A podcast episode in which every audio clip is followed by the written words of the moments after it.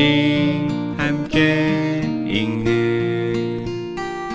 우리 함께 읽는 시간 책이라웃 책이라웃 오 주년 기념 리뷰 대회를 개최합니다. 이천이십이 년 시월 책이라웃이 오 주년을 맞이합니다. 지난 오 년 동안 책이라웃과 함께해 주신 청취자분들의 이야기가 궁금해요. 구월 삼십일까지 씨에이치와이이에스 at 예스 이십사 닷컴으로 책이라웃에 관한 이야기라면 무엇이든 보내주세요. 추첨을 통해 블루투스 스피커, 테이블 램프를 포함해 푸짐한 선물을 드립니다. Check it out. 오늘의 책은 알파고를 제작한 딥마인드 팀의 공동 연구자 카이스트 이상환 교수의 교양과학서 인공지능과 뇌는 어떻게 생각하는가입니다. 뇌는 어떻게 생각하고 인공지능은 어떻게 생각할까요? 이 책은 지능에 대해 우리가 몰랐던 놀라운 이야기를 담고 있고 우리가 막연히 생각한 인공지능에 대한 오해도 깨트려줍니다. 인공지능 기술과 뇌의 과학 지식을 통해 우리 삶의 깊이를 더해주는 놀라운 책이기도 하죠.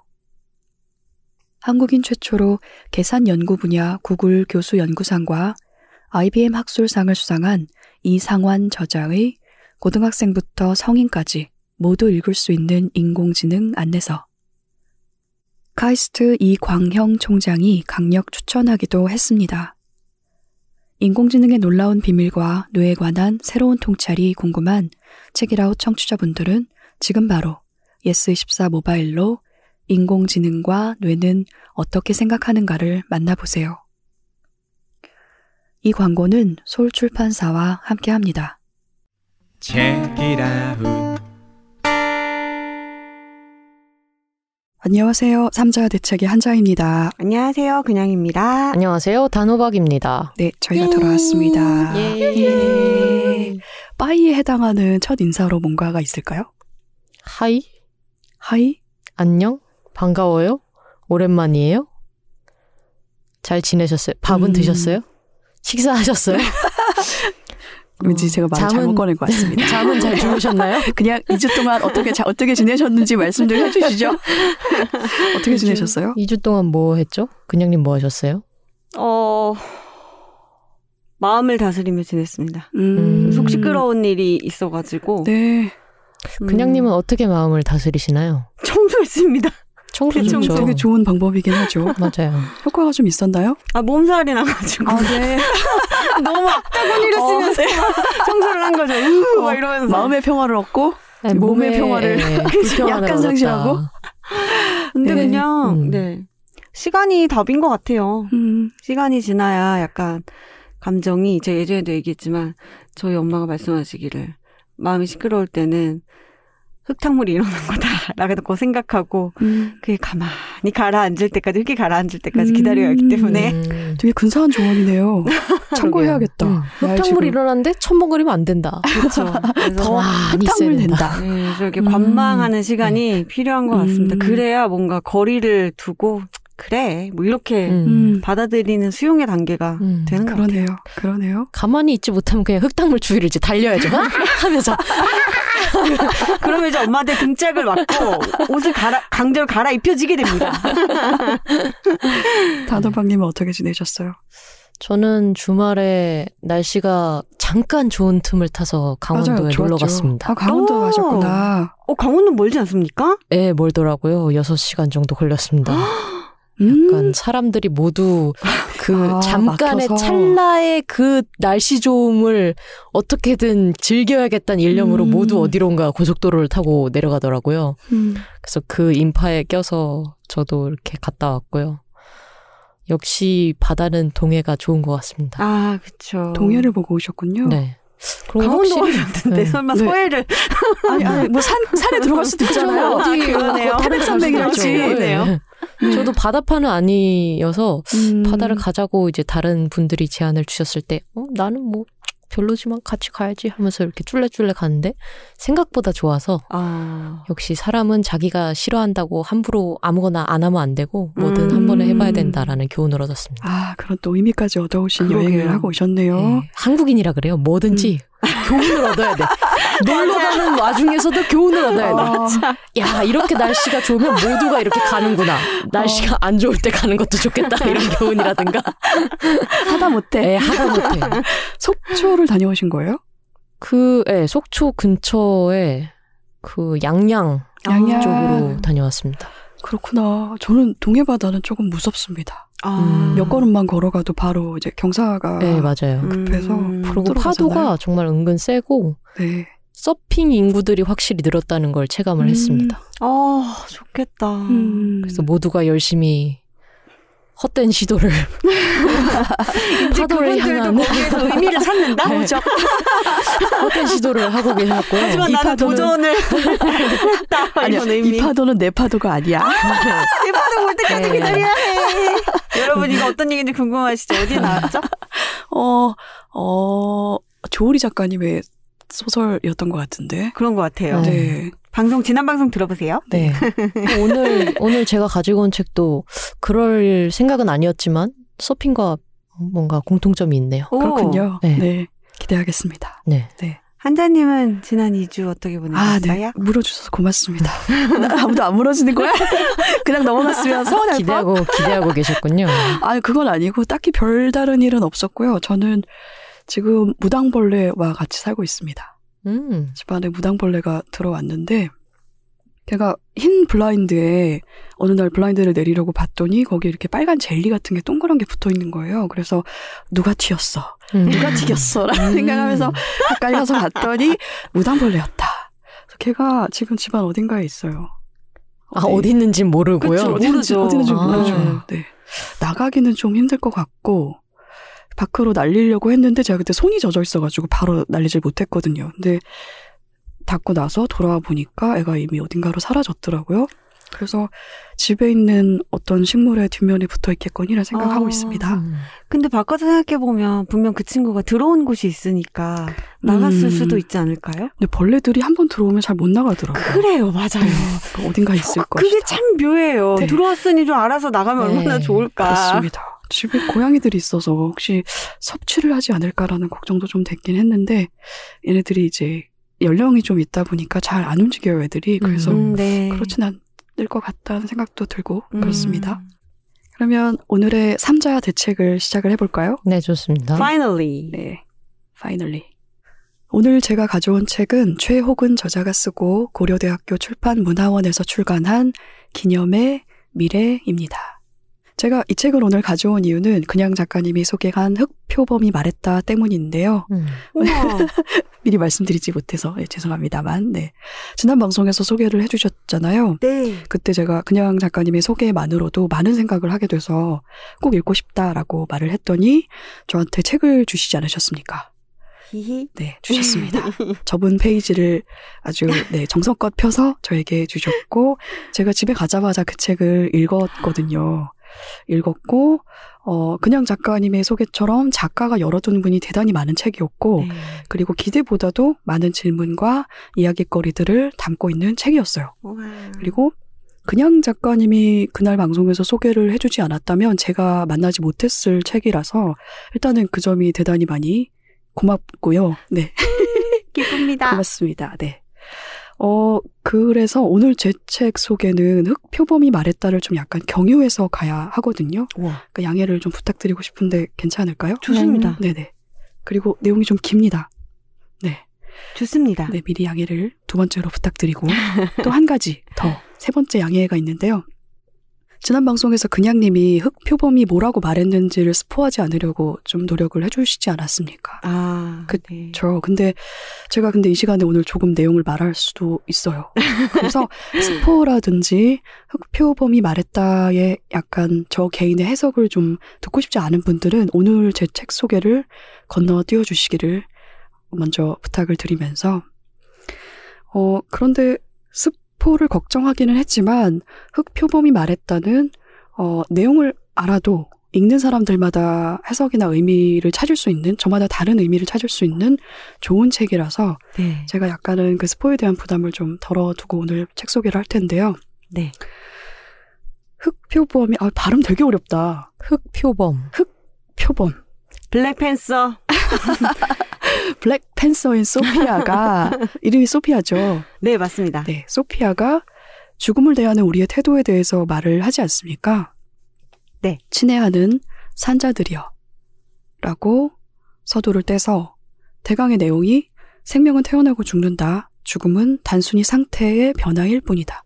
죽음을 탄생만큼이나 순수한 사건이 되게 합시다 라는 말로 마무리를 한단 말이죠. 저는 그 말의 내용보다는 그 말을 하는 소피아의 위치에 주목을 했는데요. 소피아가 블랙팬서, 흑표범 아닙니까?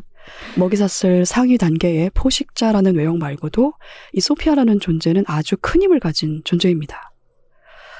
어, 그 자리에 모인 많은 동물들이 소피아가 입을 열 때까지 기다리잖아요. 침묵을 기다려준단 말이죠. 침묵할 수 있는 존재인 거예요. 말을 기다려주는 이들이 있고 또 소피아가 말을 하고 그 말을 들은 뒤에는 그 많은 동물들이 질문 하나 없이 그냥 흩어지잖아요. 네. 소피아는 해석하고 판단할 권력을 가진 존재이고 엄청난 말의 권력자인 거예요. 이 존재가 그렇습니다. 소피아 나쁜 나쁜 아, 나, 나쁘다고 하, 그럼 안 돼요. 그러면 안 돼. 모든 것을 아니야. 모든 모든 것을 그렇게 이분법으로 나누시면 안 됩니다. 아니라고. 아, 큰일 났네. 약간 그런 뉘앙스로 제가 얘기를 하려고 했는데 또 이렇게 예. 그걸 강화를 해주시면 어, 야, 네, 그런 면이 조금 있기는 한데 삶과 죽음의 무게를 다르게 두지 말라고 소피아가 요청을 하지만 네. 저는 그 책을 읽으면서 그 요청에 어, 완전히 동의할 수가 없었어요. 왜냐하면 이 책을 읽는 내가 사람이기 때문에 음. 내가 자연의 일부이면서 동시에 아주 강력한 사회적 존재이기도 하잖아요. 인간은 누구나 그렇습니다. 또 우리가 사는 사회에는 다양한 형태의 불평등이 있잖아요.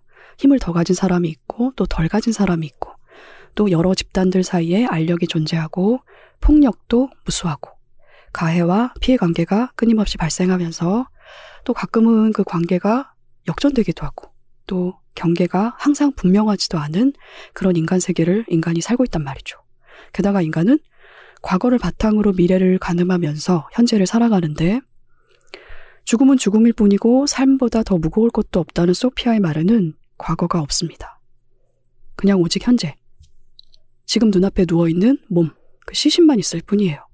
물론 누구의 죽음이든 죽음 자체에만 집중하고 본다면 소피아의 말에도 일리는 있습니다. 죽음은 결국 누구에게나 닥치는 사건이니까. 그렇지만 복잡하고 불안정하고 다양한 방식으로 힘이 작동하는 사람 사회에서는 죽음 자체가 공평하지 않을 때가 많고 누구의 죽음에서 누구가 중요할 때가 많습니다. 예를 들어서 소피아의 말을 사삼이나 제주 사 삼이나 오일팔 같은 역사적 사건 혹은 백남기 농민, 김가홍 잠수사, 김용균 노동자의 죽음이나 세월호 사건 같은 사회적 참사에 붙여보면 납득하기가 아주 어려운 이야기가 되지 않습니까? 코모도 도마뱀이 물소의 죽음을 슬퍼하면서 물소의 무덤을 만든 이유는 물소가 하는 일을 그가 목격했고 물소가 지키려고 했던 가치에 공감을 했고 또 동참했기 때문이죠. 즉, 과거를 기억하기 때문입니다. 죽음을 삶과 더불어서 가볍게 여기라는 소피아의 명령은 그래서 기억의 무용함, 무의미함에 가깝다고 저는 읽었습니다. 과거는 아무런 의미가 없고 죽으면 끝이고 시간 자체가 아무런 의미가 없다는 말과 같고 저는 이거 삶과 죽음이 이렇게 무게가 동일하고 가볍다라는 메시지와 강하게 연동되는 메시지를 제가 하나 알고 있는 게 있는데 그게 홀로코스트의 굴뚝입니다. 물론 그게 저자의 의도는 분명 아닐 테고 제가 이제 이 부분은 과잉 해석한 걸 수도 있겠지만 중요한 점은 저자가 소피아의 말로 이 책을 마무리하지를 않았어요. 원숭이 이야기로 이 책을 마무리합니다. 그 마지막 이야기에 저자의 마음이 담겼다는 생각을 저는 했는데요. 네. 그래서 저는 그 장면을 우리는 우리가 사랑하고 기억하는 이들을 죽음으로부터 그리고 망각으로부터 들어올리고자 하는 존재들이다. 결국은 이런 메시지로 그 책의 마지막 장을 읽었습니다. 흑표범이 말했다 해서 죽음은 아주 중요한 주제이고 책을 여는 첫 번째 사파와 마지막 사파에 모두 죽음이 등장을 하잖아요. 첫 이야기의 코모도 도마뱀과 마지막 이야기의 원숭이가 죽음을 대면하는 태도에는 결정적인 차이가 있다고 저는 읽었는데, 원숭이는 단지 죽음에서 가장 먼 곳으로 시신을 들어 올리지만 코모도는 거기서 멈추지 않습니다. 물소의 시신을 훼손해서는 안 된다고 다른 동물들한테 말하면서 무덤을 만들잖아요. 그래픽 노블에는 묘사가 되어 있지 않습니다만 무덤에는 일반적으로 뭐가 있죠? 묘비. 봉분? 묘비가 있습니다. 봉분도 있고, 근데 이 그 흡표범이 말했다에는 봉분까지만 묘사가 되어 있죠. 흔하게 무덤에는 묘비가 있습니다. 그리고 묘비에는 산자들을 향한 메시지라는 기능이 있어요. 그런 의미에서 저는 코모도가 만들어둔 이 무덤을 애도라기보다는 기록의 한 형태라고 보았습니다. 코모도가 물소를 개인적으로 혼자서 기억하는 데서 그치지 않고 기록하려고 시도한 것이지 않을까라는 생각을 했고, 이 물소가 어떻게 세상을 지키려고 했는지를 세상에 알리고 그 이야기가 다른 이들에게도 확장되기를 바란 게 아니었을까라는 생각을 저는 했고, 이런 코모도의 노력은 과거를 기억하고 그걸 어떻게든 기록하고자 하는 인간의 노력과도 닮았다는 생각을 했습니다. 그래서 흑표범이 말했다와의 콜라보, 소피아의 말과 코모도 도마뱀의 선택에 대한 응답으로 기억과 기록에 대한 책을 읽어야겠다는 생각을 했고, 제가 오늘 골라서 가져온 책이 그래서 이 책 기념의 미래입니다. 음. 아, 장대한 네, 프롤로그가 장대한, 있었습니다. 네. 뭔가 거창하다. 그러하고요. 기억과 관련된 책으로는 이미 우리가 아는 훌륭한 작업들이 많잖아요. 문학 분야에서는 돌베개에서 출간된 프리모 레비의 책들, 이것이 인간인가, 주기율표, 가라앉은 자와 구조된 자 등이 일단 그렇고, 이 차 세계대전 때 절멸 수용소에 끌려갔다가 돌아온 연인을 기다리고 재회한 일을 기록한 마르그레트 듀라스의 고통이라는 책도 있고, 스베틀라나 알렉시예비치의 목소리 소설 등도 있죠. 전부 너무나 훌륭한 책인데, 기념의 미래는 그 책들과는 조금 다른 결로 기억 문화의 한 영역인 기념 문화를 살펴보는 책입니다. 기념 문화라는 말을 혹시 들어보셨나요? 메모리얼 컬처? 메모리얼 컬처인가요? 아, 여기 영어가 표기가 돼 있는데 제가 그걸 확인을 못했습니다. 네, 괄호 안에 들어가 있어서 한글 읽기도 제가 바빠가지고. 어, 저도 좀 생소한 개념이었는데 이 책을 읽기 전까지는 최욱은 저자는 이 책에서 기념 문화를 이렇게 설명합니다. 기념 문화는 사회적 기억의 형성, 계승, 전유 과정을 각인하는 매체의 특징과 작용에 특별한 관심을 갖는다. 기억의 계승, 가공, 심화와 확대를 지향하는 모든 기획과 활동, 메커니즘과 영향까지 포괄한다. 예를 들어서 역사기념관들, 박물관들, 역사와 관련한 전시들, 기념물들, 이런 것들이 이 기념 문화에 포함되고, 그것이 관람객인 시민들에게 미치는 영향까지도 포함하는 개념인 것 같습니다. 다시 흑표범 소피아의 말로 돌아가서 죽음을 삶과는 다른 것, 특별한 것으로 만드는 순간 세상은 사라질 것이다 라는 이야기를 소피아가 하는데요. 저는 그 말을 읽고 이런 질문이 생겼어요. 사라질 것은 누구의 세상인가? 누구의 세상이 사라지는가? 코모도든 원숭이든 일단은 이 두 사람이 죽음을 찬미하거나 떠받들고자 한 것도 아니에요. 그냥 둘 다 죽음으로부터 그 죽음을 들어 올린 것에 가깝습니다. 망각으로부터 멀어지려고 했다는 이야기도 될 수도 있을 테고요. 인간의 역사에도 그렇게 죽음으로부터 들어 올려야 하는 죽음이 덜어 있는데, 우리가 그런 죽음들을 기억하고 기록하고자 할 때 사라지는 세상이란 누구의 세상인가? 코모도 도마뱀에게 만약에 언어가 있어서 무덤을 만든 뒤에 묘비를 세웠다면 물소가 전하고자 했던 메시지의 전달과 가치의 계승이 가능해지는데, 이것이 바로 기록이 하는 일입니다. 기록은 대개는 증거들이고 강자보다는 대개 약자의 무기이기 때문에 강자는 기록을 늘 억압하고 말살하려는 시도를 해왔죠. 부패한 권력이 언론을 통제하려는 이유도 그것일 테고요. 나치가 바르샤바 유태인 게토나 폴란드의 절멸 수용소를 떠날 때 가장 먼저 철저하게 한 작업이 바로 기록 말살이었습니다.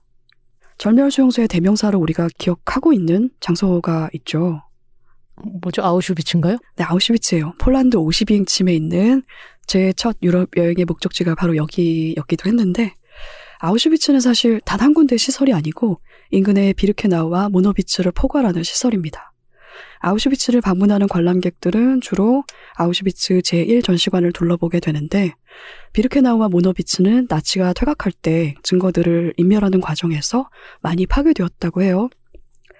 그런데 아우슈비츠 말고도 당시에 더 악명 높았던 절멸 수용소들이 있습니다. 가끔 들어본 적이 있을 거예요, 두 분도. 트레블링카, 음. 그리고 베우제츠 등이 있지만 이 수용소들의 기록은 거의 남아있지 않습니다. 나치가 없앴기 때문인데요. 왜 없앴을까요? 라는 질문을 제가 또 네. 어, 아 이거 잘라야 될 것 같다. 음, 두려우니까. 어, 기록을 없애야지 자니, 자기들이 한 짓이 없어지니까요? 맞습니다. 예, 오늘 예. 단호박님 타율이 정말 아 그렇습니다. 대, 대단히 제가 뛰어나네요. 어느 쪽으로 휘둘러도 맞다고 해주시는군요. 아니 정말 장학 정말. 퀴즈에 나온 것 같아요. 네, 네. 어, 단호박님의 대답처럼 증거가 없으면 사건은 없었던 일이 되기 때문입니다. 음.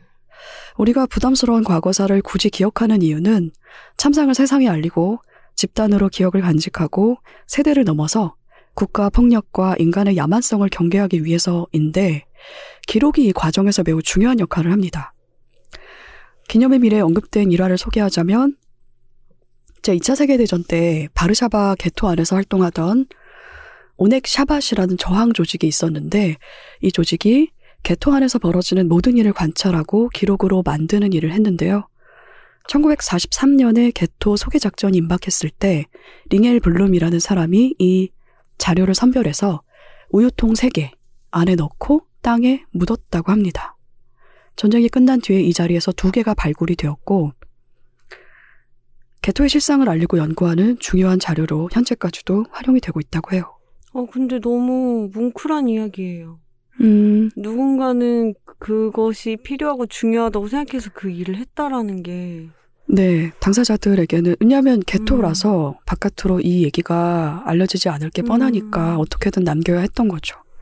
그게 제가 알기로는 엘리 비젤과 그 프리모 레비의 책에도 반복해서 등장하는 유사한 사파들이 있어요. 그 절멸수용소의 포로였던 유대인들이 줄을 서 있다가, 그게 프리모 레비였는지 엘리 비젤이었는지 제가 기억이 안 나는데 지금 엘리 비젤이었던 것 같습니다만, 뒤에 서 있던 여성이 당신 작가냐고 물어봤다는 거예요. 그래서 작가라고 대답을 하니까 당신은 그럼 지금 여기서 일어나는 일을 다 기록할 수 있느냐라고 했더니 할 수 있다라 그랬더니 그 여성이 대단히 만족스럽게 웃었다는 거예요. 제발 그렇게 해달라고 얘기를 했다는 사파가 있거든요. 네. 참상 현장에서 지금 내가 겪고 있는 일이 어디에도 기록이 남지 않는 채로 내가 그냥 단지 사라질 뿐이라면 그것만큼 또 무서운 일이 없지 않습니까? 그런 식으로 기억은 기록을 하지 않으면 언젠가 사라집니다. 그리고 그렇지만 기록은 스스로 말하지 않는다고 이 책의 저자는 말을 하는데요. 기록이 남아있다고 해도 누군가가 꾸준히 읽고 보고 들어야 하는 거죠. 후세대가. 그래서 동시대와 꾸준히 만나려는 가공 작업이 필요하고, 그것이 바로 기념이 하는 일이며 또 그래서 기념 문화가 중요해지는 것입니다. 한국은 유례가 없을 정도로 복잡한 현대사를 가진 나라인데요. 친일 청산 안 됐죠. 한국전쟁 전후로 민간인 학살이 수없이 벌어졌죠. 독재 정권 때 인권 유린 사건도 많았습니다. 저자의 말에 따르면 이렇게 부담스러운 과거사가 얽히고 설킨 경우는 세계에서도 유례를 찾기가 어렵다고 하는데, 이런 예들 말고도 근래까지도 수많은 사회적 참사들이 이어져 왔었죠. 기념의 미래는 이렇게 복잡하고 부담스러운 과거사를 가진 한국에서 기억은 어떻게 전승되고 살아남을 수 있는가를 전시 기념 문화의 입장에서 살펴보고 모색을 합니다. 우리는 일어난 지 팔 년도 안 된 사회적 참사를 향해서 이제 그만하면 되지 않았느냐고 묻는 사회에 살고 있습니다.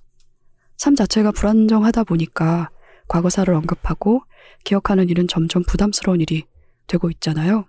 그래서 새롭게 갱신하면서 더 오래, 더 많은 당대 사람에게 영감을 줄 수 있는 좋은 기념 문화가 필요한 것이죠. 우리의 과거사는 우리가 사는 사회에 네 가지 과제를 제기하고 있는데, 그 내용이 이렇습니다. 진실규명, 가해자 처벌, 배상과 보상, 기념과 교육. 짧게 말해서 진실, 정의, 화해, 기억입니다. 최욱은 저자는 이 네 가지 과제에 대한 우리 사회의 현재까지의 대답을 이렇게 판단합니다. 친일 청산을 비롯해 정의는 거의 실현되지 않았고 진실 규명은 불충분하고 화해는 강요되었거나 가해자의 사과가 없는 화해였다. 여기서 제대로 할 수 있는 것은 기억밖에 없다. 부담스러운 과거사가 얽혀있는 근현대사를 떠안고 있는 한국 사회에서 기억, 그 중에서도 집단의 기억, 사회적 기억은 자연스럽게 형성되는 것이 아닙니다. 오히려 망각이 더 자연스럽겠죠. 저자는 그러면 사회적 기억의 생성은 어떻게 가능한가를 물으면서 연구에 기반한 교육, 그리고 교육적 활용을 염두에 둔 기념을 통해서 가능하다는 대답을 내놓습니다. 그런 면에서 우리 기념 문화의 현재는 어떠한지를 살펴보는데요. 매우 좋지 않습니다. 예를 들어서 동학 농민혁명의 격전지 자리에 세웠다는 장성의 죽창.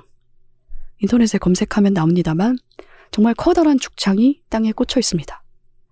그리고 오일팔 광장에 오백십팔 미터짜리 탑을 세우고자 했던 시도가 있었다고 하더라고요. 혹은 시신을 고스란히 형상화한 사 삼의 전시 등으로 안 좋은 예로 최욱은 저자가 이 책 안에서 꼽고 있는데요. 제가 보았을 때 가장 중요한 지적은 국가에 의해 죽은 사람들과 국가를 위해 죽은 사람들을 기념하는 양식이 동일하다는 지적이었습니다. 국립 오일팔 민주 묘지의 예를 들고 있는데요. 저도 방문을 해보았습니다만 국립 오일팔 민주묘지의 입구는 거대한 콘크리트 대문입니다. 한옥 대문인데 거길 통과하면 높은 추모탑이 솟은 광장이 있고 탑 뒤로 묘역이 조성되어 있습니다. 대단히 가지런하게 오와 열을 다해서 늘어선 이 묘역에는 이름이 새겨진 똑같은 크기와 똑같은 재질의 묘비들이 솟아 있습니다.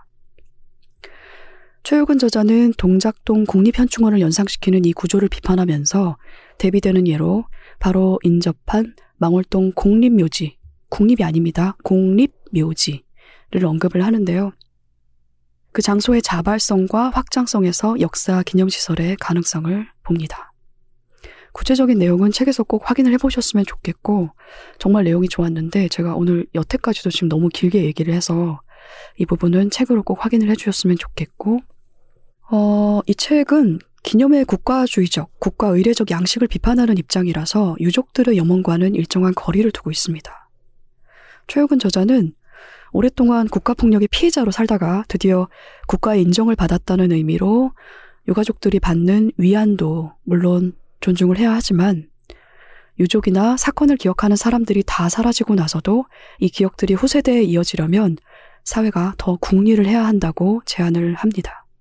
기념의 미래는 한국과 외국의 기념관, 박물관 전시 중에서 우리 기념문화가 참고할 만한 예들을 소개하면서 사건의 직접 당사자만이 아니고 먼 후세대가 기념관이나 전시를 통해서 어떻게 과거의 기억과 연결되며 당사자들에게 공감할 수 있는지, 그리고 그 연결과 공감을 통해 사회적 기억을 먼 시간까지 살아남게 하는 방법을 모색한 책이라고 할 수 있을 것 같습니다. 전시 내용으로는 구체적인 피해 내용의 재현보다는 예술을 통한 여백과 부재를 통한 상상의 여지를 주는 게 중요하다는 점을 지적하기도 하고요. 그리고 무엇보다도 선의 평범성을 보여주는 내용이 중요하다는 이야기를 합니다. 좀 익숙한 이야기죠. 악의 평범성이라는 말로 저희가 이따금 들어본 말 아닙니까? 한나 아렌트가 아이히만의 재판을 관찰하고 기록한 예루살렘의 아이히만에 등장하는 말인데 악의 상투성, 악의 평범성이라고도 번역이 되는 이 말과 대척점에 있는 사례들인데요. 이스라엘의 야드바셈이라는 기념관에 설치된 열방의 의인들 같은 기념물이 그렇습니다. 비유대인들이 제이 차 세계대전 당시에 위험을 무릅쓰고 유대인을 숨겨주거나 살려준 일들을 했는데 이들의 이름을 기록한 거대한 기념물입니다. 현재도 계속 추가가 되고 있다고 해요. 또 제주 사 삼 때 주민들을 구출한 경찰서장이라든지 이웃 마을 주민들의 사례를 기념하는 일도 필요하다고 최욱은 저자가 말을 하는데 이 작업이 왜 중요하냐면 기념이라는 것이 단순히 과거를 곱씹거나 과거에 벌어진 참혹한 사건에 경악하고 공포를 느끼는 일이 아니기 때문입니다. 경각심을 심어주면서 동시에 다르게 행동할 가능성을 상상하게 하면서 미래의 가능성을 여는 일까지가 기념문화가 하는 일이기 때문입니다. 네, 여기까지 책의 내용을 간략하게 소개를 해보았고요. 정말 간략했는지는 모르겠지만 책에 실린 내용에 비해서는 제가 대단히 간략하게 소개를 한 것입니다. 네. 이 책은 기억하는 이가 모두 사라지고 직접 관련된 이들이 사라진 이후에도 기억이 살아남아서 전승되고 가치가 계승되려면 우리가 가지고 있는 기념 문화를 이제는 돌아볼 때가 되었다라는 새로운 지적을 하는 책이고, 어, 기념관, 박물관, 전시를 기획하는 분들이 꼭 참고를 했으면 좋겠다는 생각이 드는 책이기도 한데, 전시 관람객인 시민의 입장에서도 이제는 생각해 볼 만한 이야기들이 있어서 오늘 가지고 왔습니다. 음. 네, 좋습니다. 저는 들으면서 계속 인터넷 생각을 하고 있었는데, 오프라인은 건물로 무언가를 지을 수 있는데 온라인은 모든 기억이 너무 쉽게 사라져버리잖아요. 그렇습니다.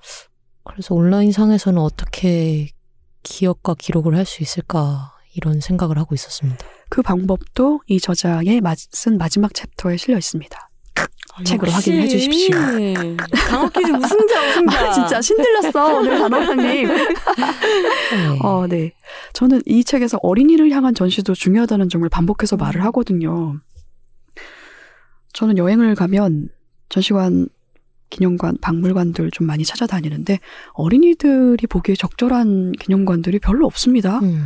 가보셨나요 혹시 그런 장소들을? 저는 어렸을 때 서대문 형무소가 되게 기억에 많이 남아있어요. 네. 거기 네. 밀랍 인형이 고문받는 장면이 음. 있었거든요. 제가 아, 어렸을 때. 그렇군요. 그래서 내용은 생각 안 나고 밀랍 인형만 생각나는 어떤 효과. 음, 그러니까요. 네. 그게 바로 최욱은 저자가 이야기하는 지양해야 할 전시 형태입니다. 그걸, 그런 내용을 보면 그 참혹함이나 그 사건 자체의 그 비극이라든지 이런 것들에 압도돼서 관람객이 공감하고 더 생각할 수 있는, 상상할 수 있는 여지를 그냥 사라지게 만든다는 거예요. 좋은 전시로 예를 들어서 이제 미국에 있는 한 전시관에서 있었던 이제 홀로코스트 관련한 전시인데, 뭔가를 이제 어, 현실을 직접적으로 재현하는 것 말고 예술적으로 어떻게 재현할 수 있을까를 고민하다가 희생자들의 신발을 전시를 했다고 합니다. 신발을 모아서 전시를 하고 그 위에 시 한 구절을 썼어요. 그 시의 내용이 정말 가슴 아픕니다. 이 책에 인용이 돼 있는데 자세한 내용은 제가 이제 읽지는 못하지만, 우리는 마지막 증인이다 라는 이야기를 하는 시예요. 우리는 피와 살이 없었기 때문에, 오로지 가죽으로만 이루어졌기 때문에 우리는 살아남았다. 우리는, 그래서 우리는 마지막 증인들이다 라는 시인데, 이런 식의 여백을 통한 상상의 여지가 대단히 중요하다는, 그 고문 장면을 묘사한 밀랍 인형보다는 오히려 이런 전시들이 더 많은 걸 상상하고 공감하게 만들지 않습니까?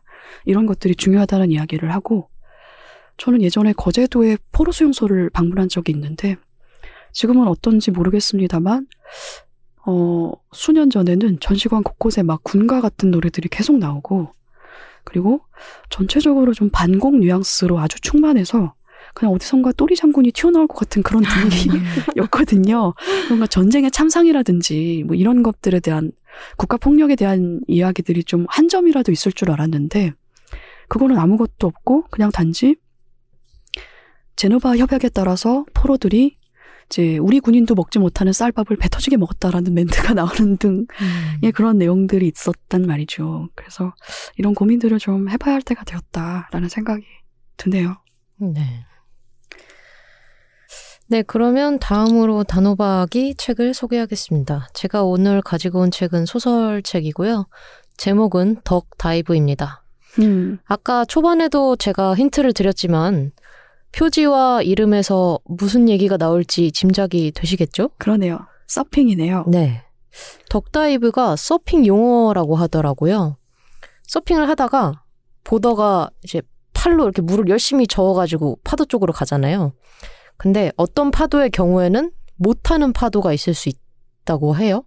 뭔가 파도가 음. 너무 크다거나 아니면 뭐 타이밍이 안 맞았다거나 그러면은 보더가 이게 파도에 휩쓸리지 않기 위해서 어떻게 하냐면 파도 밑으로 음. 그 서핑 보드랑 같이 다이빙을 한대요. 그래서 약간 오리처럼 음. 밑, 파도 밑으로 아, 가는 거죠. 네, 자백질. 네. 자맥. 그거를 덕다이브라고. 어, 그 덕이 그 덕이었구나. 음. 네. 덕다이브. 이, 네. 이 책의 저자는 이현석 소설가인데요. 이현석 소설가의 전작으로는 다른 세계에서도 라는 소설집이 있고요. 등단을 하기 전에부터 직업이 있었어요, 이분은. 이분의 직업은 직업환경의학과 의사입니다. 직업환경의학과는 음. 직업의 환경이 노동자의 건강이나 질병 상태에 어떻게 영향을 미치는지 연구하는 사람이라고 할 수 있죠.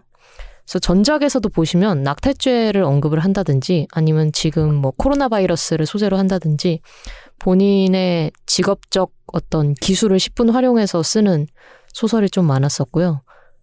작년에 그 다른 세계에서도를 제가 읽고 약간 제 기준의 올해의 책으로 선정을 한 적이 있었습니다. 음. 누구도 인정해주지 않았지만 어쨌든 저한테는 올해의 책이었다. 이런 느낌이었는데 신작이 나왔다고 해서 읽어봤고 역시나 좋았습니다. 오. 어, 발리에서 있는 서프 캠프가 이 소설의 배경인데요. 발리에 한국인들의 서프 캠프, 캠프들이 좀 많대요. 서프 캠프가? 서프, 서프, 서프, 서프 캠프들이 많대요. 음, 그래서 한국인이 캠프를 차려놓고 한국인들을 대상으로 발리에서 서핑 강의를 하는 거죠. 음. 그래서 사람들이 발리에 놀러 가서 서핑을 배울 겸 거기서 이제 하드 트레이닝을 하게 됩니다. 뭐 일주일에서 열흘 정도 거기서 계속 수영을 하고 서핑을 배우면서 약간의 일시적인 수련회 같은 게 되는 거죠. 아. 그래서 사람들이 모두 불특정 다수들이 모여서 거기서 성인들끼리 모여서 하하호호 하면서 서핑을 하는 어떤 문화가 있다고 하는데요. 정보 교류에도 좋겠네요. 서핑 정보 교류에도 좋겠죠. 음. 네. 그러고 여기 그 서프 캠프에 일하고 있는 태경이라는 사람이 주인공인데요. 이 태경은 이제까지 서핑은 전혀 안 하고 있다가 다양한 곳에서 일하다가 너무 일하는 게 힘들어서 그만두고 이제 쉴 겸 뭐 직장인들이 퇴직하고 나서 가장 크고 제일 많이 하는 버킷리스트 중 하나가 여행이잖아요. 그래서 발리로 여행을 갔다가 서핑을 한번 배우고 거기에 빠져들게 됩니다. 그래서 이제까지는 한 번도 자기가 해보리라 생각지 않았던 서핑 강사가 되어서 거기에 눌러 앉아서 지금 한국인들한테 서핑을 가르치고 있게 됐고요. 태경이 일하고 있는 서핑 캠프는 종민이라는 사람이 사장님으로 있는데요. 이 종민은 장사가 지금 한창 잘 되고 있는 시즌이었어요. 그래서 이 캠프 말고 다른 발리의 도시에 분점을 내야겠다라고 계획을 하고 있는 상황이에요. 그래서 분점을 내고 그 분점을 내가 열심히 키우고 있을 동안에 지금 있는 캠프를 태경한테 맡겨서 네가 매니저를 해라. 그러고 인센티브를 주겠다. 이런 식으로 장밋빛 계획을 세우고 있는 찰나입니다. 그러고 발리에서 서핑으로 유명한 해변의 이름이 짱구입니다. 음? 네, 음, 그래서 진짜요? 짱구 해변의 서핑 캠프에서 한국 사람들이 이름 붙인 어, 건가요? 아니요. 그냥 거기 아, 지역 말로? 이름이 짱구입니다. 발리 말로 짱구. 무슨 뜻이에요? 음. 혹시 나오나요? 어, 그건 안 나오는 것 같아요. 와, 신기하네요. 네, 짱구 해변이라는 곳이 유명하다고 하더라고요. 음. 어, 가보고 싶다. 네. 그 태경은 음, 약간의 조급함 같은 게 있긴 해요. 이제까지 자기가 일을 해왔고 직장을 다니던 것을 그만두고 여기 발리 먼 곳까지 와가지고 서핑을 가르치고 있는데 그 사장인 종민이 늘 하는 말이 서핑 거지가 되어선 안 된다 이런 말이었거든요. 그 말인즉슨 계속 몸으로 하는 강사 일을 하다 보면은 돈을 못 모으고 언젠가 서핑을 할 수 없게 되고 언젠가 가르칠 수 없게 되면 너는 아무것도 남지 않게 된다. 그래서 음. 서핑 강사의 최종 꿈은 자기 숍이나 자기 캠프를 차리는 거인 거예요. 음. 그래서 종민이 이렇게 분점을 내고 내가 너를 매니저로 이쪽에다 끼워 앉혀주겠다라고 했을 때 태경도 그래야 하겠다라는 생각을 이제 하게 되는 거죠. 이런 계속해서 서핑을 하려면 자기 숍을 꾸리는 것 외에는 다른 대안이 별로 안 보이는 상황입니다. 소설은 어, 이월 정도의 기간을 배경으로 하는데요. 이 책에서 그 종민이 약간 농담으로 그런 말을 합니다. 한국의 불효자식들이 다 여기 와 있다.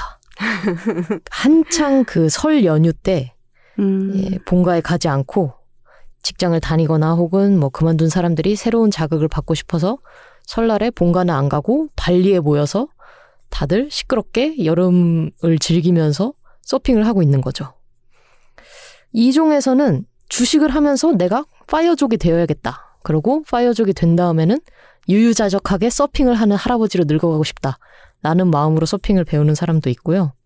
그리고 인스타그램 인플루언서로 활동하면서 나의 라이프 스타일을 이렇게 인터넷에 자랑하기 위해서 서핑을 배우는 사람도 있습니다. 이 종민이란 사장은 원래 하드 트레이닝으로 유명한 사장이었어요. 그래서 이 수많은 한국인이 운영하는 서핑 캠프 중에서도 뭐 일주일이나 한 달이나 그 정도 기간 동안 사람들을 엄청 굴려서 서핑 실력을 이렇게 막 불러일으키는, 이 예를 들자면 대치동 일 타 강사 같은 걸로 약간 유명세를 타고 있었나 봐요.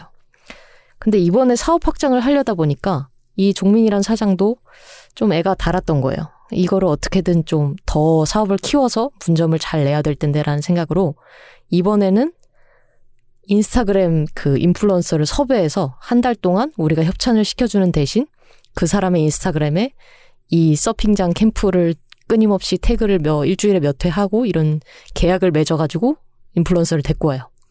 그래서 태경은 기존에 종민이 하던 얘기랑 약간 다르게 황, 활동하는 이 종민의 모습에 약간 실망을 합니다. 왜냐하면 이제까지 종민은 말버릇처럼 그런 홍보 다 필요 없다. 실력이 있으면 다 알아서 사람들이 오게 되어 있다라고 했는데, 어? 그런 말은 어디로 가고, 이제 이번에는 홍보가 중요하다면서 이번에 인플루언서가 오니까 태경이 네가 잘 이렇게 해줘야 된다 이런 식으로 얘기를 하니까 태경도 기분이 약간 이상한 거죠. 그래서 어쨌든 그 인플루언서라는 사람이 오고 뭐 잘 가르칩니다. 근데 이런 대화가 나와요.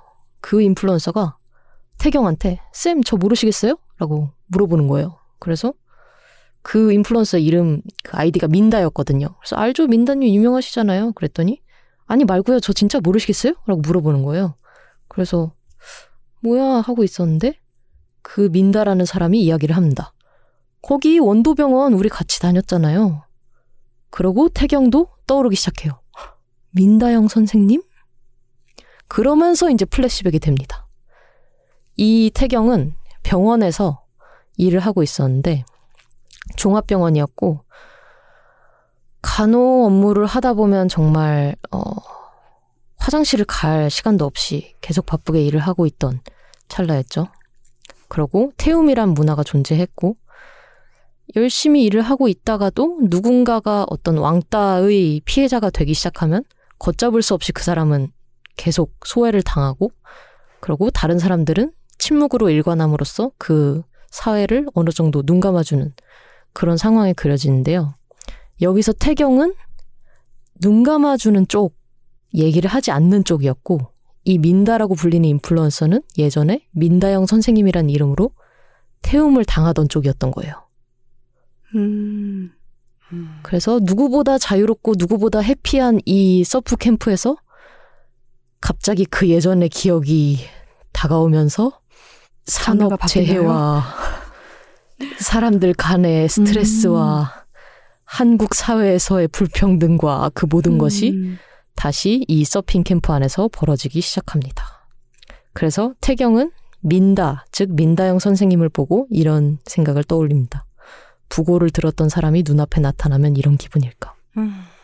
왜냐하면 자기가 병원에서 일했을 때 민다영 선생님은 태움을 당해서 눈에 생기가 없었고 과호흡으로 쓰러지고 어, 술 문제가 있어서 계속 이제 술을 마시고 나타나고, 그것 때문에 근태가 안 좋아져서 또 태움을 당하고, 계속 그렇게 악순환으로 빠져있던 사람이었기 때문이죠.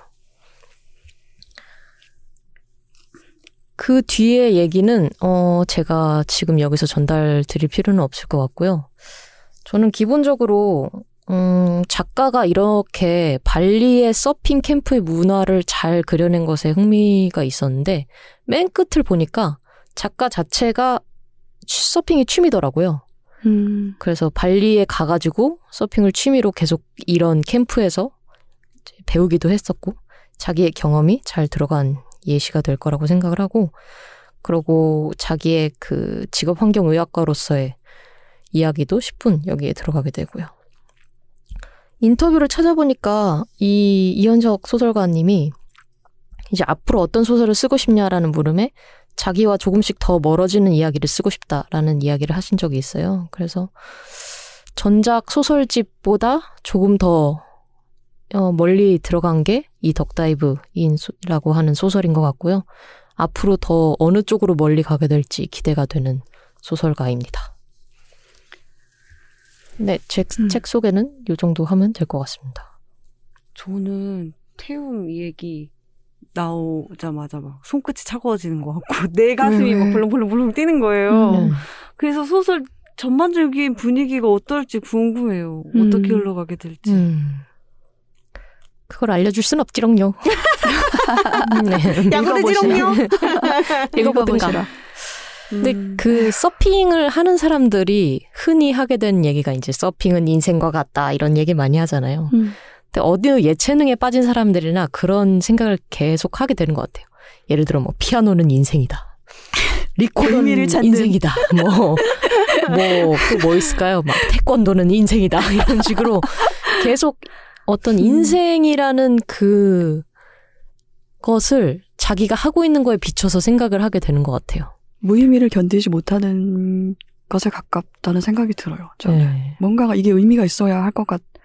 이를 그래 좀 안심이 되고. 음. 그리고 우리 그래서 그렇지 않을까요? 한국인의 그러니까요. 네. 그거랑도 연결되는 네. 이야기인데. 그리고 이 작품에서 그 나오는 그 한국인 대상 서핑 캠프라는 것도 너무 한국인스러운 장소와 음. 경험인 거거든요. 음. 일단 해변 이름 자체가 원래 짱기 해변이 있다는 맞지만 아니, 실제로 진, 존재하는 지명이고요. 음. 네, 사람들이 많이 가더라고요. 음. 그래서 저는 물놀이를 별로 안 좋아하는데 이런 서핑 소설을 읽고 나서 어? 왠지 소설을 읽고 한 번쯤 도전해보고 싶다라는 생각도 들었고요. 음, 여러모로 재밌는 소설이었습니다. 저는 덕다이브가 어떤 순간으로 소설의 묘사가 되는지 그게 좀 궁금하네요. 음. 덕다이브가 현실에서 뭐 어떤 상황의 은유인지 재밌겠죠? 궁금한. 그것도 말해줄 수 없지? 읽어보겠습니다. 예. 저희 집에도 있어요. 그치? 아~ 읽어보시죠? 네. 제가 좀 더 무서운 얘기를 하나만 더 덧붙이자면 오늘 남양특집 맞네. 예, 이 소설의 시간적 배경이 이월이라 그랬잖아요. 음. 이천이십 년 이월입니다. 그러고 음... 뉴스에서 중국에서 원인불명의 바이러스가 퍼지기 시작했다라는 음... 이야기가 나오죠. 이후의 이야기를 우리가 이미 안다는 이야기네요? 아닌가요? 그쵸. 어, 그 이후에 이제 사람들의 해외여행이 어려워지고 이 서핑 캠프에도 무슨 일이 생기겠죠. 음, 그러니까요. 그것까지 네. 언급이 돼 있습니까? 그냥 상상의 여지인가요? 아니, 언급이 돼 있습니다. 아, 그렇구나. 예. 네. 네, 제 소개는 정말로 여기서 끝내도록 하겠습니다. 네. 네, 그럼 오늘 마지막으로 그냥이 소개하겠습니다. 제가 오늘 가지고 온 책은 다섯 명의 저자가 함께 쓴 에세이집 영화평도 리콜이 되나요? 입니다. 영화평을 리콜하려면 어떻게 해야 되죠? 하... 삭제. 삭제? 다시 쓰기. 정정? 이지 않을까요? 그것은 아마 이분들은 안 될 것 같습니다. 음흠, 한번 썰을 잘 풀어볼게요. 네. 음. 제가 이 책을 읽게 된 이유는 굉장히 단순한데 한동안 제가 일요일마다 특정 프로그램을 보면서 아침을 음. 맞았습니다. 바로 방구석 일 열 음. 이었습니다. 지금은 종영이 됐고 종영을 해서 제가 너무나 슬퍼했고 그러다가 이 책을 만난 거예요.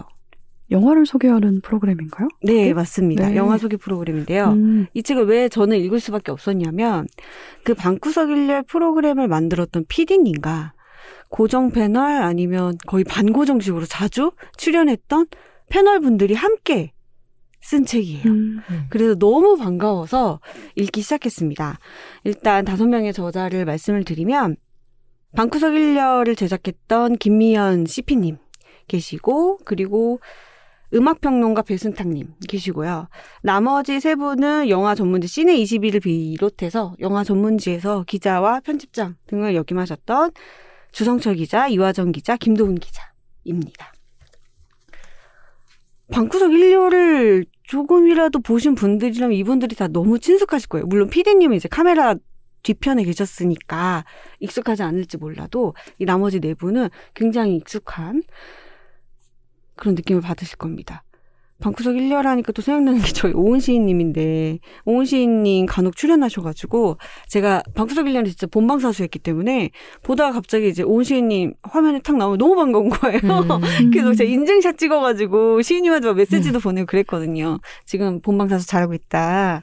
막 그랬었는데, 그렇게 저한테는 되게 애정하는 프로그램이에요.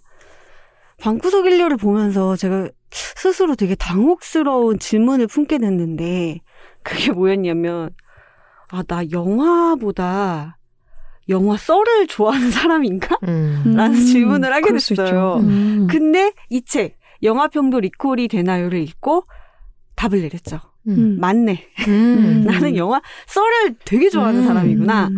라는 저희, 생각을 했습니다. 저희도 비슷하지 않나요? 책 썰이잖아요. 저희도 그러네요. 결국에는. 그러네요. 아, 그렇긴 하죠. 아, 그렇구나. 그래서 그게 무슨 차이가 있을까를 생각해봤어요. 음. 근데 이런 것 같아요. 물론 영화 자체도 좋지만 그 영화에 대한 썰, 이야기를 듣는다는 거는 누구를 관통해서 나온 이야기? 그 영화를 만난 한 사람 한 사람을 관통해서 나온 수많은 이야기를 또 듣는 느낌인 것 같아요. 음. 그게 저는 굉장히 즐거운 것 같습니다. 이 책에는 그런 썰이 아주 무궁무진하게 담겨있다 이거죠. 그런데 특정 영화를 중심에 놓고 이야기를 하는 글들은 아니에요. 시네필들의 이야기입니다. 이 다섯 저자가 구십 년대 시네필이에요. 제가 생각하기에는 칠십 년대생, 음. 칠십 년대 출생. 그래서 구십 년대에 이제 영화를 굉장히 뜨겁게 사랑하면서 청춘을 같이 음. 보낸 사람들이 아닐까 싶은데, 그분들이 아 내가 영화와 어떻게 사랑에 빠졌고 어떻게 사랑했고 지금 어떻게 사랑하고 있는지 이 시간까지 어떻게 흘러왔는지 그 이야기들 정말 썰을 음. 풀어내는 책이라고 보시면 될 것 같습니다. 음. 음. 저는 사실 이 세대는 아니에요. 음. 제가 생각하기에는 한자님 세대일 그렇겠네요. 것 같아요. 음. 네. 책에 보니까 우리나라의 그 강변 테크노마트에 멀티플렉스가 처음 생긴 게 구십팔 년이라고 음, 하더라고요. 씨지브이요? 네, 그런 음, 것 같아요. 음. 씨지브이 아니면 메가박스겠죠. 그렇죠, 뭐. 그렇겠죠. 네, 뭐. 음. 로, 롯데시네마일 수도 있고요. 어, 모르겠네. 그렇죠, 그렇죠. 네. 근데 저는 그때가 딱 고등학교를 졸업할 무렵이었거든요. 그래서 물론 그런 지역극장에 대한 기억도 추억도 있지만 성인이 되면서 바로 멀티플렉스로 넘어간 케이스예요. 아마 음. 단호박님도 저랑 비슷하실 것 같아요. 걸쳐져 있지 않나요? 그렇죠. 제가 막 키노극장에 가진 않았었어요. 그죠. 음. 저는 그래도 서울극장하고 단성사부터 시작을 해서. 맞아요. 바로 그 얘기가 나와요. 네. 네, 네. 뭐라고 나오냐면 종로가가 극장가. 음. 였다. 음, 종로가 극장가이던 시절이 네. 있었다. 되게 많았죠. 피카들이 단성사, 서울극장, 명보극장. 바로 네. 그겁니다. 네. 바로 그 시절의 이야기예요. 그래서 음. 저도 물론 재밌게 읽었지만 이 시대를 같이 보낸 아 그래 우리 너랑 내가 같이 그때 청춘을 보냈구나 라고 생각하시는 분들은 더 재밌게 읽지 음. 않으실까라는 음. 생각이 듭니다. 처음에 프롤로그를 시작할 때 주성철 기자님이 이런 말씀을 하세요. 첫 문장입니다. 라떼인 듯 라떼 아닌 라떼 같은 영화 에세이를 써보고 싶었다. 그러니까 결국 구십 년대 시네필들이 하는 이야기가 라떼 이미 라떼라는 수 있는데 단어를 썼던 것 자체가 어떻게 벗어날 수 없는 그 사람의 제발. 나이대를 알려주는 거라고 저는 생각을 합니다. 와. 맞아요. 맞아요. 그게 서문인가요? 서문에 언급된 내용인가요? 네. 에필로그에서 이렇게 이야기를 하세요. 근데 와. 단지 그냥 아 추억과 향수를 이야기하는 것에 그치지 않고 지금까지 이분들이 현직에 몸을 담아왔잖아요. 영화 잡지 음. 기자로 일하신 분이 많단 말이에요. 세 분이 되는데 영화 산업이 어떻게 변해왔고 관객들이 영화와 만나는 채널, 환경이 어떻게 변해왔고 우리가 영화를 대하는 것, 여기는 것이 어떻게 변해왔는지도 지켜본 사람들이란 말이에요. 음. 그리고 영화 잡지라는 게 아시겠지만 구십 년대부터 이천 년대 초반까지 정말 많이 음. 창간이 되던 시절이었습니다. 한국 영화의 부흥기이기도 했고요. 그런데 이게 쇠락의 길에 접어들었잖아요. 많은 영화 잡지들이 거의 다 폐간됐고 음. 지금 한두 종밖에 나오지 않는 걸로 제가 알고 있는데 그런 길에서 또 현직 종사자로서 느끼는 바가 음. 있었지 않습니까? 이 세태 변화에 대해서 그런 이야기도 하고 있어요. 그리고 지금 이 순간에도 누군가는 이들을 보면서 나도 영화와 관련된 일로 밥을 벌어 먹고 살고 싶다라고 생각하는 사람도 있지 않겠습니까? 음. 그 사람들과 이 선배격이라고 해야 되나? 조금 먼저 이 길을 간 사람들이 나눌 수 있는 이야기도 또 있는 거죠. 음. 예를 들면 김동훈 기자는 그런 이야기를 해요. 씨지가 과연 영화사의 발전이기만 하느냐. 음.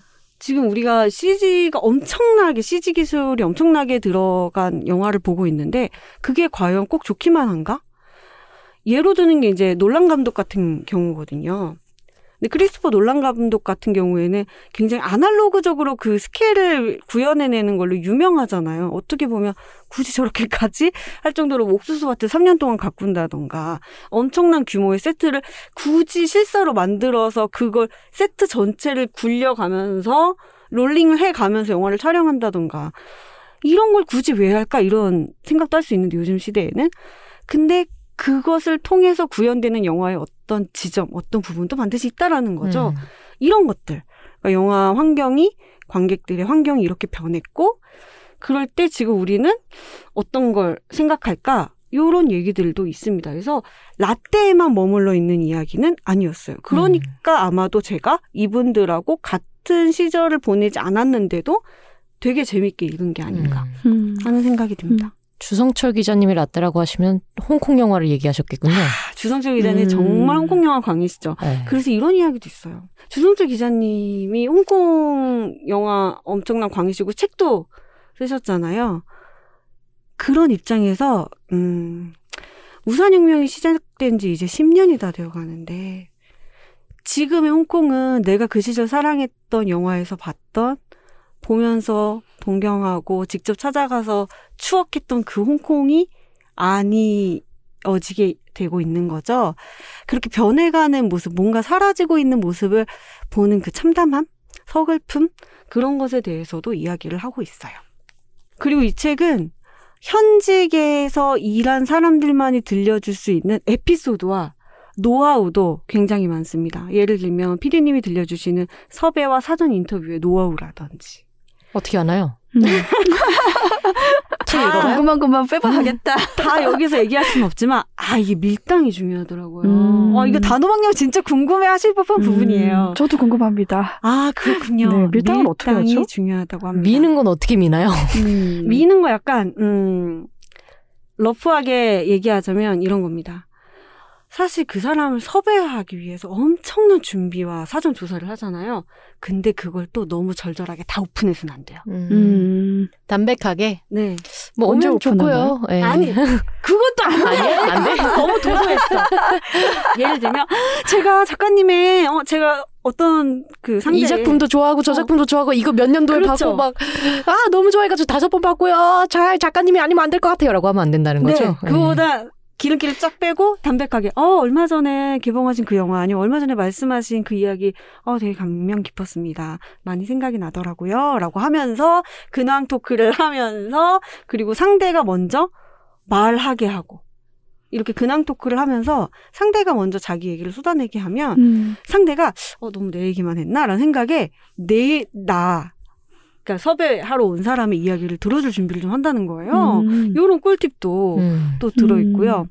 그리고 기자님들의 이 마감에 대한 이야기, 글 쓰는 노하우, 그리고 음. 그때의 괴로움에 음. 대한 이야기도 굉장히 많은데 공감 많이 했습니다. 음. 네. 음. 마감이란 미뤄지기 마련이고 그렇죠. 음, 항상 빨리 쓰는 훈련을 해야 하고 네. 네가 그 글을 계속 붙잡고 있어봤자 더 이상 나아지지 않고 그러면 마감이라도 제때해야 하고 이런 이야기들 음. 공감 많이 했습니다. 음. 그리고 영화 기자면 영화를 보고 글을 써야 되는데 비디오나 오티티면은 빨리 감기로 빨리 볼 수 있지만 영화관에 들어가 있는 작품은 내가 빨리 감기를 할 수가 없잖아요. 다른 그렇죠. 사람들과 봐야 되니까. 그렇죠. 잘못 보면 한 번 더 봐야 된다. 음. 그러면 한 번 더 볼 수 없는 기회가 없는 경우도 있습니다. 네. 기사 마감 전에. 음. 그러면 그러네요. 또 이렇게 열심히 머리를 쥐어싸고 가야죠. 음. 주성철 기자님의 정말 제가 읽으면서 으 황당했던 에피소드가 있었는데 기사 마감 전까지 진짜 그 기자 시사에 프리미어 시사에 딱 한 번밖에 기회가 없었던 거예요. 그 영화를 음. 볼 기회가. 중간에 잠든 거예요. 음. 어. 영화를 보다가. 어떡해. 영화 다 끝나고 깨어난 거예요. 음. 어마무시하지 않습니까? 막 공포지 않습니까? 진짜? 어떻게, 음. 어떻게 했대요? 궁금하면 책 읽어보십시오. 나 좀 상상으로 메웠나? 뭐 옆에 사람 어. 붙잡고 물어본다? 음. 감, 감독님한테 전화한다? 이것도 참 되게 음? 이런 반전이 있었습니다. 음. 뭐 일이 이렇게 풀린다고? 싶은 반전이 음. 있었고요. 그거 말고도 지금 뭐 마감의 괴로움 이런 이야기 재밌게 했지만 실질적으로 문장을 쓸 때 그리고 글의 구조를 잡을 때 어떻게 하면 되는지 그런 노하우들도 볼 수가 있어요. 음.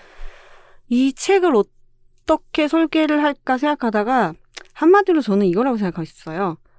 영화 좋아하는 사람들.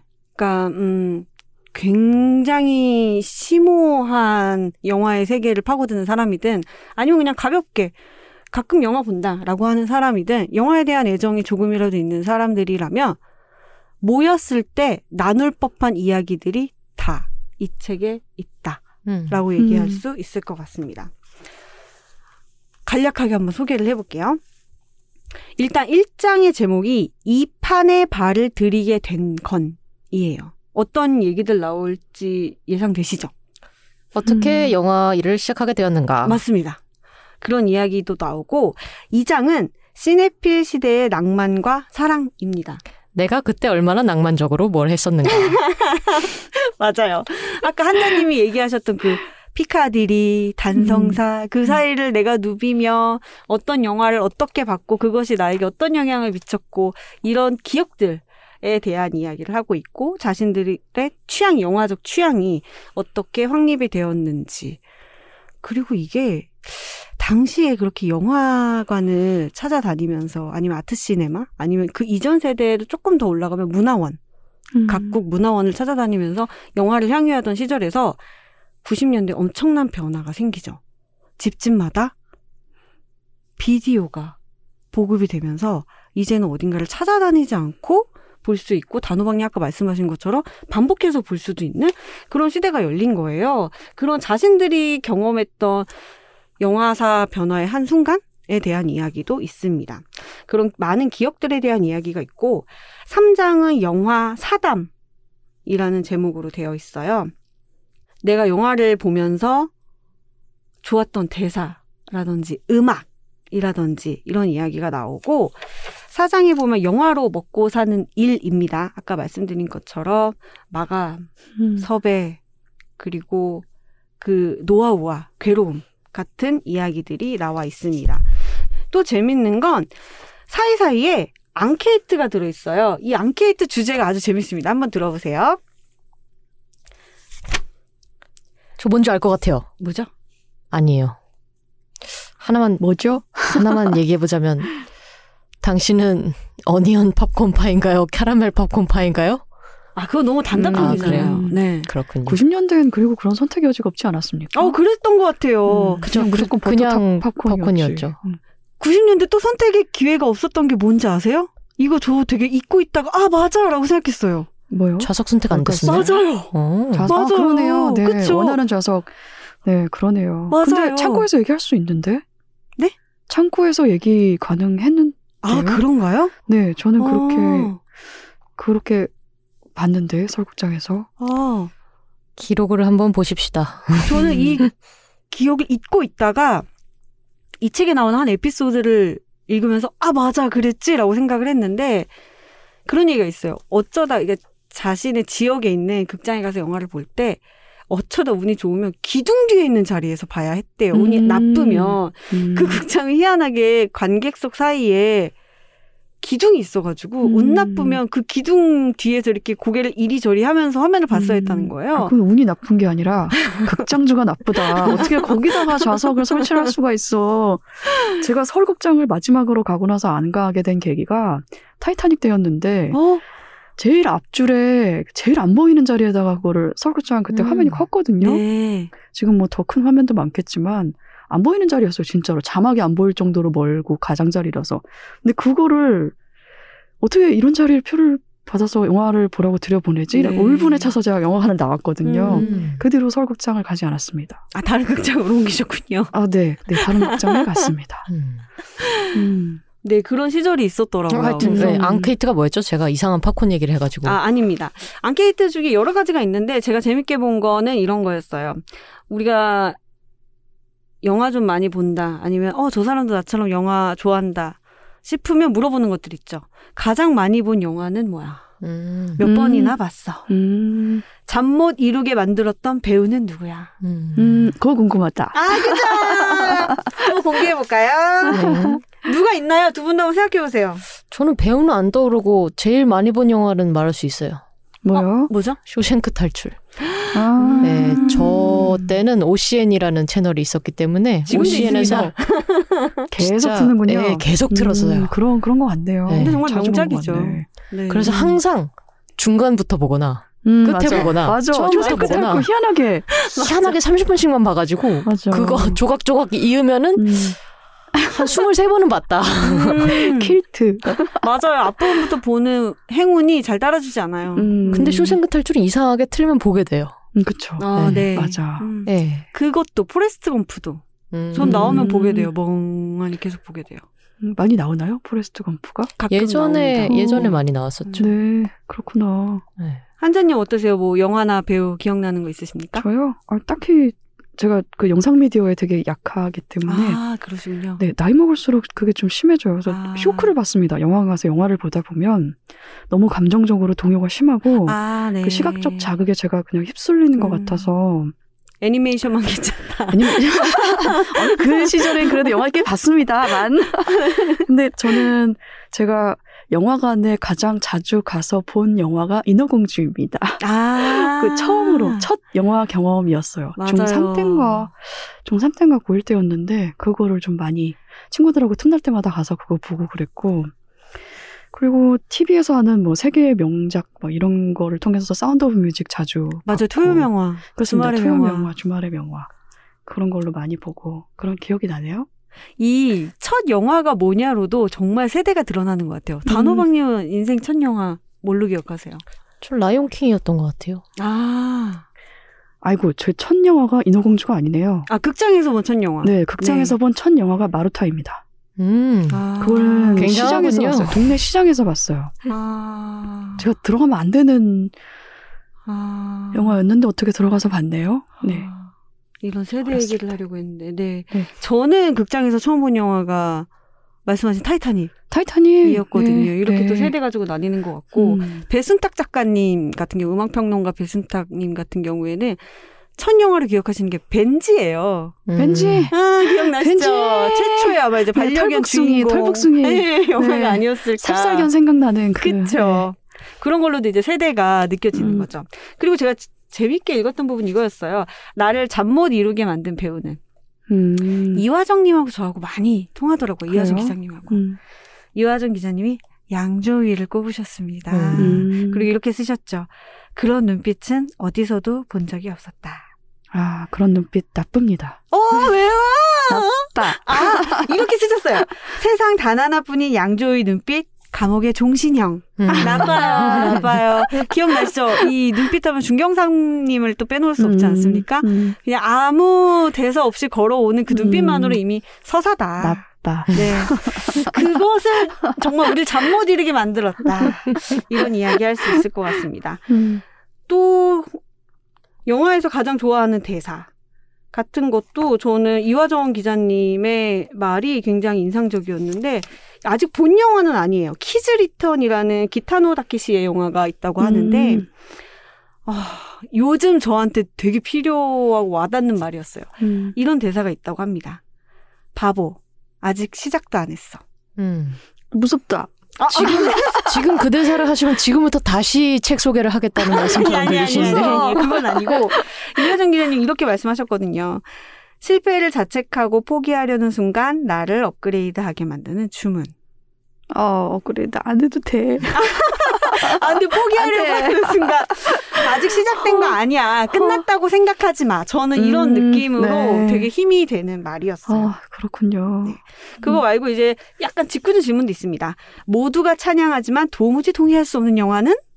음. 이라는 질문에 어, 몇몇 분들이 꼽으신 궁금하다. 작품에 저도 동의했습니다. 음. 뭐 예를 들면 이런 거 있습니다. 아, 봄, 여름, 가을, 겨울 그리고 봄 같은 경우 음. 그리고 홍상수 감독의 영화 같은 경우 음. 저도 둘 다 별로 좋아하지 음. 않고요. 아, 저도 그렇습니다. 네.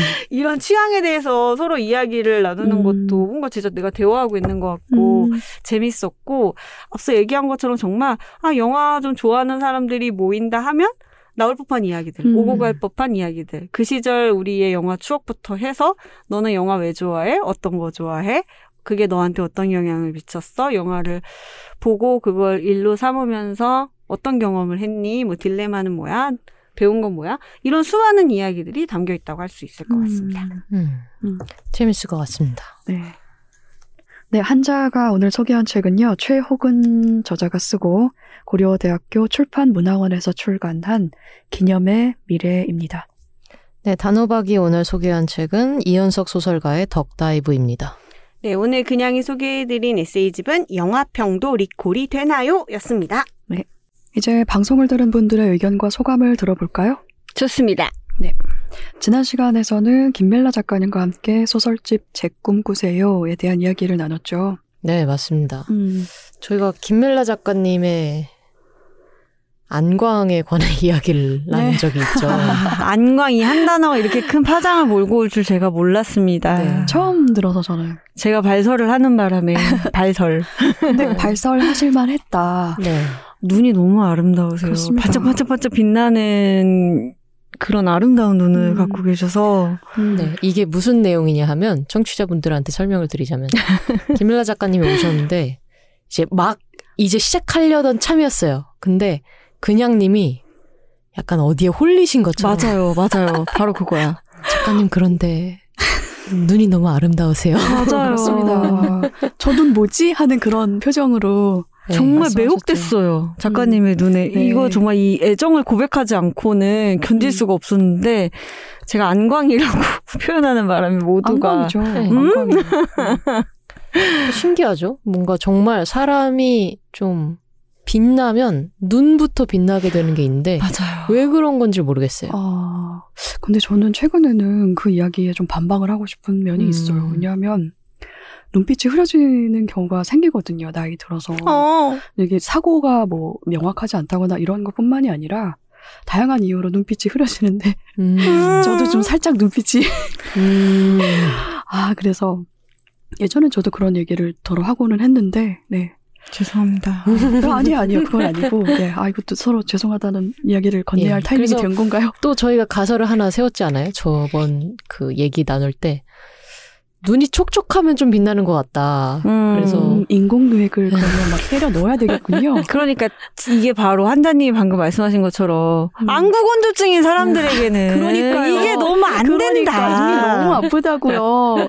책을 읽고 와서. 하지만 눈이 빛나지 않아도 눈이 아름다운 사람 정말 분명 있거든요. 음, 네, 음. 김멜라 작가님이 나오셔서 이런 얘기를 하신 건 아니고요. 음. 저희의 네. 저희의 후일담이라고 봐주시면 좋을 것 같습니다. 아, 후일담 음. 하나 더 얘기하면. 네. 네. 정말 그날 방송을 다시 듣는데 음. 두 분의 네. 그 음색이 너무 너무 조화로운 거예요. 아, 그래요? 네. 음, 고맙습니다. 너무 좋았습니다. 네, 들으면서 고맙습니다. 너무 황홀했어요. 꿈결 같았나요? 어, 그럼요. 야심한 책의 본분에 충실한 방송이었다. 그쵸, 야심한 밤 맞아요. 네. 어, 네. 야심한 뭔가... 책입니다. 어, 그러네. 어, 어떻게? 야심한 밤은 아니고 예. 제가, 제가 야심한 밤이라 그랬나요? 이제 어. 정신 똑바로 차린 사람이 단호박밖에 그러니까. 없네요. 예. 네. 아, 정신 똑바로 차리고 살아야 되는데 정말. 자, 청취자분들의 댓글을 읽어볼까요? 네, 좋습니다. 네, 좋습니다.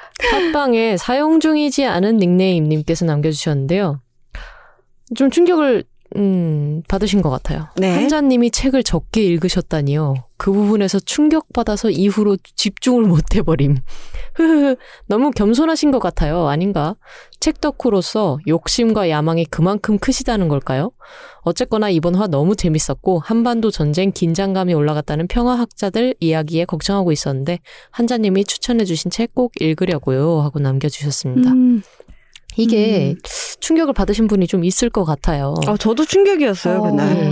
정말, 정말, 저기, 정말 많이 읽지 않고 있는데. 예, 주관적입니다. 음. 예, 주관적으로 적게 읽으신다고 합니다. 부족하게 읽고 있다. 이것은 어, 한자님의 개인적인 의견이고 저희의 네. 편집 방향과는 무관합니다. 아. 오케이, 굿! 예, 예. 네, 미스트 에이치에이치님의 댓글입니다. 일 차 세계대전이 대중의 환영을 받았다는 것이 상당히 충격적인 부분이네요. 전쟁사는 알면 알수록 힘든 부분이 많지만 앞으로 그런 일이 없을 수 있도록 더 잘 기억해야 하는 부분인 것도 같아요. 이번 시간 역시 다양한 장르의 책 이야기를 소개해 주셔서 감사합니다. 고맙습니다. 감사합니다. 저희도 감사합니다. 음. 네이버 오디오 클립에 링 이십 님이 남겨주셨습니다. 그냥님이 그래픽 노블을 자주 소개해 주시는 것 같아서 한번 그래픽 노블이란 장르에 대해 더 자세한 이야기를 들어보고 싶어졌어요. 다른 만화들과의 차이점이라든지 그리고 제 경우에 뭐뭐 할 걸은 더 잘해줄 거리 떠오르네요. 있을 때 잘할 거리랑 비슷하군요. 라고 남겨주셨습니다. 음, 이 할 거리 언제 나온 말이었죠? 그... 껄족이라 그랬나요? 뭐, 맞아요. 그 후기를 읽다가 조선, 뭐 조선시대 걸, 그때 사두껄 하면서 네. 맞아요. 나왔던 거죠. 껄무새. 껄무새. 예, 예. 껄무새. 네. 맞습니다. 그게 뭐, 무쇠가 뭐죠? 앵무새에서 따온 아, 말이라고 앵무새. 알고 있습니다. 아, 그 말을 반복한다고? 네. 네. 음. 이 그래픽 노블 같은 경우에는 제가 정말 링이십 님이 남겨주신 이 댓글을 보고 가슴이 철렁 떨어졌어요. 왜요? 아시겠지만 무언가를 정의한다라는 게 음. 보통의 내공이 음. 있지 않고서는 사실 굉장히 어려운 일입니다. 그렇습니다. 오죽하면 개론서 같은 것이 한 권의 그 두꺼운 분량이 나오겠습니까? 음. 그래서 제가 공부를 시작을 했는데 네. 지금 아주 얄팍하게만 공부를 하고 있어요. 그래픽 노블에 대해서? 네. 네. 이, 만화의 차이점을 알려달라고 하셔서 아 큰일 났다 음, 라고 미션 하면서. 댓글이로군요. 네. 미션 댓글이었어. 어허. 하지만 링이십 님이 그래픽 노블이란 장르에 대해 더 자세한 이야기를 들어보고 싶다고 했지 네. 그래픽 노블의 정의라든가 그래픽 노블을 입문으로 설명해달라든가 나한테 뭐 오 분 간격으로 설명해 주십시오 이렇게 얘기하진 않으셨으니까 다른 만화들과의 차이점이라든지 아, 점점점 그냥 조금 더 나중에 이야기를 하시면 됩니다. 네, 그래서 지금 초조해 지금. 어, 그래서 공부를 시작했는데 지금은 공부에 얄팍해서 더 공부한 다음에 제가 꼭 알려드리겠습니다. 네. 저도 궁금해요. 근데 간략하게 근데 이게 제가 아주 얄팍하다고 얘기를 하는 게 조금 복잡하더라고요. 음. 처음에 이 용어가 생길 때는 음. 기존의 만화가 갖고 있는 이미지나 편견 때문에 음. 조금 변별력을 갖고 싶어서 그러니까 소설이라는 단어를 가져다가 옴으로써 조금 더 높은 반열에 올리고 싶었던 음. 것 같아요. 더 문학적인 음. 성취가 있는 작품으로 한 단계 올리고 싶었던 것 같은데 사실 그러다 보니 한편에서는 만화가 뭐가 어때서 그러니까요. 왜 만화와 만화인데. 구별을 두느냐라는 비판이 또 있어서 음. 이게 단지 마케팅 용어일 뿐이다라는 음. 이야기도 있더라고요. 음. 거기까지 지금 공부했습니다. 음. 당의 같은 용어다. 네, 음. 맞습니다. 음. 더 공부해서 알려드리겠습니다. 기다리겠습니다. 네. 네. 어, 링이십 님이 공부하신 다음에 저희한테 댓글로 알려주시는 것도 좋아요. 여보세요. 이런 건 좀 거기까지 넘어갔잖아. 아니 청취자분들 분들도 좀 배우셔야죠. 미션을 주고 그래요. 정치자한테 더 자세한 이야기를 들어보고 싶으시면 본인이 직접 찾아보시면 됩니다. 너무 강하게 키운다. 청취자 어. 제가 해드릴게요. 링이십님 조금만 기다리세요. 조금만. 제가 금방 해올게요. 네. 우리 청취자들은 좀 강해지실 필요가 있습니다. 네, 트위터에 박돌콩님 남겨주셨는데요. 박돌콩님은 저희 예스이십사 어, 강서 엔씨점에서 근무하시는 직원분이십니다. 아 정말요? 네. 크크 오늘 책일아웃에서 단호박님이 추천한 책 찾아왔는데 크크 생각보다 두껍지 않은데요? 그냥님이 추천하신 책은 홈페이지에서 보고 오 궁금하다 했던 그 책이었고 판형이 엄청 시원하고 표지가 멋짐 이렇게 큰 책인지 몰랐다라고 남겨주셨습니다. 음. 아니 그 직원분이라는 이야기를 듣고 댓글을 다시 들으니까 바로 찾기 그 매장에서 책을 찾는 서비스를 이용하셨을까라는 음. 생각도 드네요. 뭐 그러실 수도 있었겠죠. 그렇죠. 예스이십사에서 음. 주문하신 책을 중고 매장에서 픽업하실 수도 있으니까요. 근데 강서현 시점이 새 책 서점이라서요. 아예 서점에 있었을 수도 있습니다. 그렇군요. 예. 강서라니. 저에게 익숙한 지역과 아주 근처에 계시는군요. 아하, 그렇군요. 음, 제가 화곡동 자주 가는데 동생들이 살아서 음. 아~ 근거리에 계시는군요. 네네. 저번에 말씀하셨던 재래시장의 그 들기름집 정보는 확인하셨습니까? 아, 아직 못했습니다. 죄송해요. 아, 참기름을 다 먹어야 갈 거 아니에요. 아직 못 먹어서 참기름 아직 남아있어가지고 재촉할 거예요. 아, 네. 빨리 빨리 드세요. 네. 참기름을 뭘 빨리 빨리 먹어요. 참기름을 참기름 팍팍 쳐서 드세요. 아, 그래요. 나물 많이 드시고 비빔밥 많이 드시고. 아, 알겠습니다. 알겠습니다. 네. 주연이님의 댓글입니다. 오늘 아침에 너무 크게 웃어서 엄마가 방문 열었다. 대초에 무가 있었다. 크크크. 단무지라니 크크크. 조기 퇴근 뭐고 조개탕이라니 크크크. 키읔 안 쓸 수가 없음이에요. 궁금하면 책이라웃. 이라고 강력한 이 홍보. 네. 홍보를 남겨주셨습니다. 음. 자, 이런 분들 때문에 저희 청취자가 늘어난다. 덕분입니다. 아이, 덕분입니다. 감사합니다. 맞습니다. 벌써 저희가 곧 오 주년이 되죠. 네. 음. 어, 이렇게 남겨주신 분들 덕분에 책일아웃이 시작된 지 이제 곧 오 주년입니다. 맙소사. 그래서 요새 저희가 오 주년을 맞아서 리뷰 대회를 준비하고 있어요. 오늘, 오늘 방송. 네, 음. 오늘 방송 시작할 때 한자님께서 네. 광고로 소식을 들려주셨을 그렇습니다. 텐데요. 저희 리뷰 많이 많이 보내주시면 감사하겠습니다. 많이 많이 부탁드려요. 아, 선물도 있다고 합니다. 경품 전 탐나더라고요. 음, 어떻게 맞네요. 저도 만년필도 있고요. 네. 블루투스 스피커도 네. 있고 음. 다른 것도 있으니까요. 많이 네. 참여 부탁드립니다. 네. 많이 네. 많이 해주세요. 지난 오 년 동안에도 또 오늘도 함께해 주신 여러분 모두 감사합니다. 저희는 이 주 뒤에 다시 돌아올게요. 또 봬요. 바이. 바이. 바이. 바이. 바이. 바이. 우리 함께 읽는 우리 함께 있는 시간 책이라